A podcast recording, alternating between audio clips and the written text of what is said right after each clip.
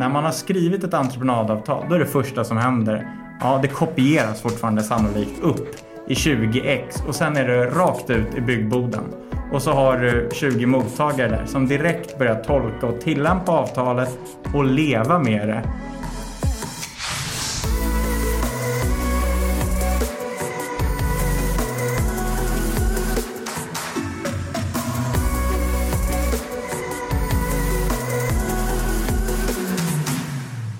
Ja, men hej och välkommen till Nischad, podden för dig som är nyfiken på AG Advokat och dess nisch.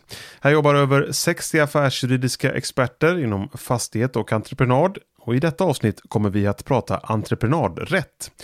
AG Advokats team är nämligen bland de absolut vassaste i hela landet inom just detta rättsområde. Och till min hjälp har vi bjudit in två experter, partnern Anders Skägg och biträdande juristen Nala Gångare Grede. Och eftersom det är coronatider så spelar vi in det här på olika platser i landet just nu. Och jag som pratar, jag heter Peter Gropman. Välkomna!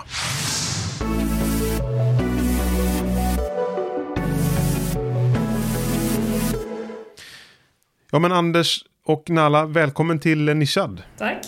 Tackar. Om vi börjar med en kort presentation av dig Anders. Eh, vem är du? Anders Skägg heter jag, 32 år gammal. Jobbat här på AG nu i åtta år, inne på mitt nionde. Fem år som partner. Jag har inte gjort så mycket annat än att jobba på AG utan började på juristlinjen direkt efter gymnasiet och efter det direkt in på AG. Och här har jag varit kvar sedan dess och stormtrivs. Och det är främst entreprenadavtal som du jobbar med om jag förstår det rätt? Det stämmer. Om jag ska lägga mig i något fack här så är det entreprenadavtal och annan form av man säger, proaktiv juridik inom ramen för entreprenadrätten. Och det betyder att jag sysslar med i princip allting förutom att driva tvister i domstol och skiljeförfaranden. Och Nala, vem är du? Ja, eh, Nala blir gångare i Grede, 36 år gammal. Tog examen 2010 eh, från Stockholms universitet. Och efter det satt jag ting direkt i två år på Attunda tingsrätt. Eh, bestämde sen att jag skulle gå eh, vidare på domstolsbanan så jag sökte till Svea hovrätt.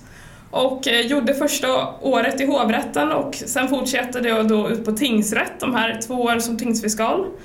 Eh, och efter det så kände jag att det var dags att göra någonting annat. Eh, så då sökte jag till AG, tog tjänstledigt från domarbanan och jobbade lite drygt ett år på AG. Sen bestämde jag mig ändå för att jag skulle göra klart domarbanan. Så att jag gick tillbaka till hovrätten och gjorde klart det sista året. Och blev hovrättsassessor 2018. Och sen kom jag tillbaka till AG och har då jobbat här på AG sedan dess. Och eh, visst är det så att du sysslar då med entreprenadtvister först och främst? Ja, jag jobbar i huvudsak med entreprenadjuridisk rådgivning i pågående projekt och också med en hel del tvister och skiljeförfaranden då till våra befintliga klienter. Och om vi inleder med, ja, kan man säga den stora frågan, eh, Anders. Vad är egentligen entreprenadrätt? Entreprenad är ju i grund och botten en typ av tjänst. Och det som är karaktäriserande för entreprenadtjänsten är ju dels att det är någonting som man säger, entreprenören då typiskt sett utför hos köparen, beställaren som vi kallar det. Det pågår, till skillnad från ett, ett köp som sker momentant, så, så pågår entreprenader nästan alltid över ja, en, eh, en längre tidsperiod kan man säga. Och eh, rent, man säger, om man tittar lite mer på juridiken så, så är väl det som är mest kännetecknande för just entreprenadrätt att det saknas en direkt tillämplig lagstiftning som reglerar relationen mellan en köpare och en säljare. Entreprenadrätt är de spelregler som gäller mellan en beställare och en entreprenör när det kommer till att utföra entreprenadarbeten. Och eh, ja, där har vi våra standardavtal AB04 och ABT06. Och, och Nala, vad är ett standardavtal?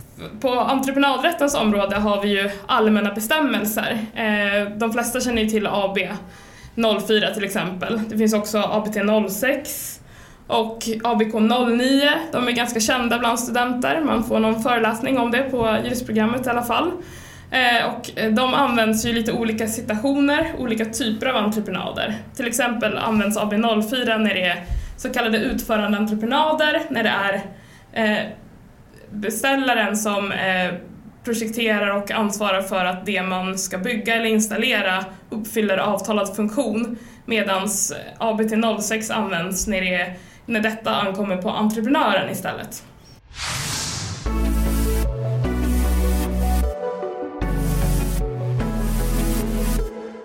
Anders, måste man ha stor branschkunskap för att jobba inom detta område?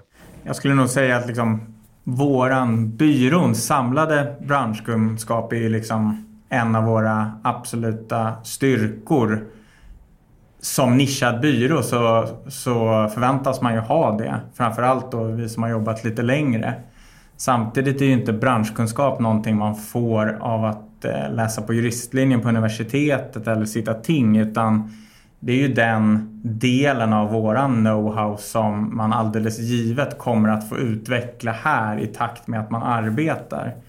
Så att eh, ja, i min position så tror jag att branschkunskapen som jag besitter eh, är ett uppskattat element i min rådgivning. Eh, och liksom på, på, en, på en ägarnivå på byrån så är det kanske också den absolut viktigaste kompetensen att förmedla till de nyexade och de som börjar här och som är under sin utbildning under de första åren. Men skulle ni klassa entreprenadrätten som ett liksom avancerat eller komplicerat rättsområde, Nalla? Uh, ja, alltså det på. Jag, jag har ju en bakgrund som generalist i domstol, så jag kan ju tycka att det känns oerhört lyxigt att faktiskt få snabba in mig lite jämfört med när man var domare och fick ta hand om alla möjliga frågor, om, som allt från brottmål till familjemål, som den här typen av frågor som ibland kom på domarens bord ju. Så att jag kan ju tycka att det här är väldigt specialiserat och att det är förmånligt att få faktiskt nischa sig på någonting. Eh, det som är eh, komplicerat kan jag tycka är väl att juridiken som sådan Eh, är ju ganska begränsad för att det är ju ofta de här standardavtalen som vi rör oss eh, omkring och bestämmelserna i dem. Det som kan vara knepigt, det är ju att det ofta är ganska tekniskt i, i flera avseenden och att man måste då kombinera juridiken och förstå de här tekniska lösningarna eh, som ju entreprenören eller beställaren har eh, tagit fram och som man måste applicera då på det juridiska problemet. Så det kan ju vara en svårighet. Och eh, det är ju ganska ofta som vi har in tekniska sakkunniga, i alla fall i de tvister som jag har jobbat i, just för att få hjälp med att förstå eh, vilka frågor som är, är viktiga här och eh, ja, kunna förstå komplexiteten i entreprenaden. Och ibland, till exempel om det är fråga om fel, eh, då behöver man någon som förklarar, men varför är det här ett fel och, och vad beror felet på? För jag kan inte, om jag får en ritning framför mig så är inte jag en elektriker. Jag kan inte se på, när jag ser på ritningen vad, vad felet består i utan det måste någon klienten eller någon expert förklara för mig och sen kan jag göra juridik av det när jag väl har fått det förklarat för mig.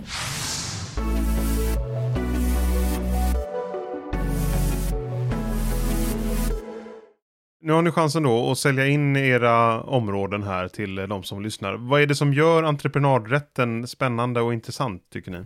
Jag måste få börja nu för att alla som söker hit, de är väldigt sådär, eller nästan alla som söker är väldigt sugna på att de vill jobba med twist. Så jag måste ju få börja här och sälja in varför man ska jobba med proaktivt avtalsarbete.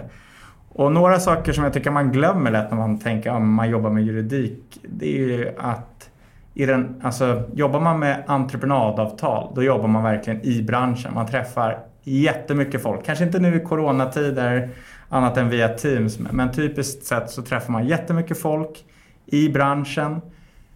Entreprenadjuridik jämfört med många andra rättsområden som man jobbar med på advokatbyrå är, om man säger, en väldigt eh, alltså integrerad del i branschen. När man har skrivit ett entreprenadavtal, då är det första som händer Ja, det kopieras fortfarande sannolikt upp i 20x och sen är det rakt ut i byggboden. Och så har eh, du 20 mottagare där som direkt börjar tolka och tillämpa avtalet och leva med det under en ett, två års tid eller vad det nu är för ledtid på det här projektet. Och det kommer frågor hela tiden. Hur tänkte ni här när ni skrev avtalet? Så till skillnad från mycket annat man avtalar om på advokatbyråer som hamnar i, i byrålådan någonstans som man bara hoppas att det aldrig ska behöva tas upp och tillämpas. Så är det här avtal man lever med från dag ett. Ja, jag tycker också, jag håller med om allting som Anders sa och också att det är väldigt mycket, entreprenadrätten, det är ganska mycket hands-on juridik också.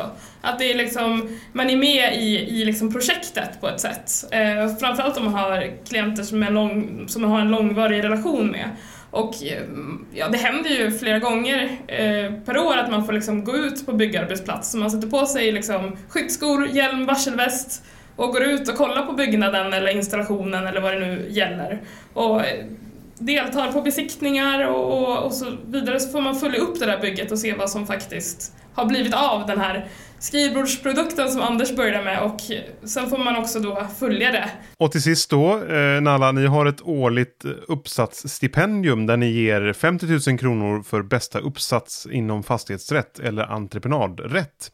Och du sitter i årets jury har jag förstått. Du får eh, berätta om årets stipendium.